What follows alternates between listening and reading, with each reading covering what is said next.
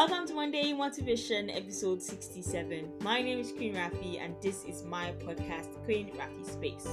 For today's episode of Monday Motivation, I would love to tell you that every one minute you spend being angry, you lose 60 seconds of happiness. So, why are you spending so much time being angry?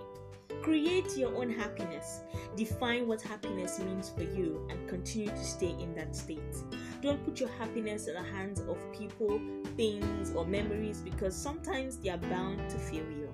So, create your own happiness, stick to it, define it, and enjoy it as much as possible. As you enter this new week, I wish you a trailer load of happiness and a really beautiful week. Thanks for listening.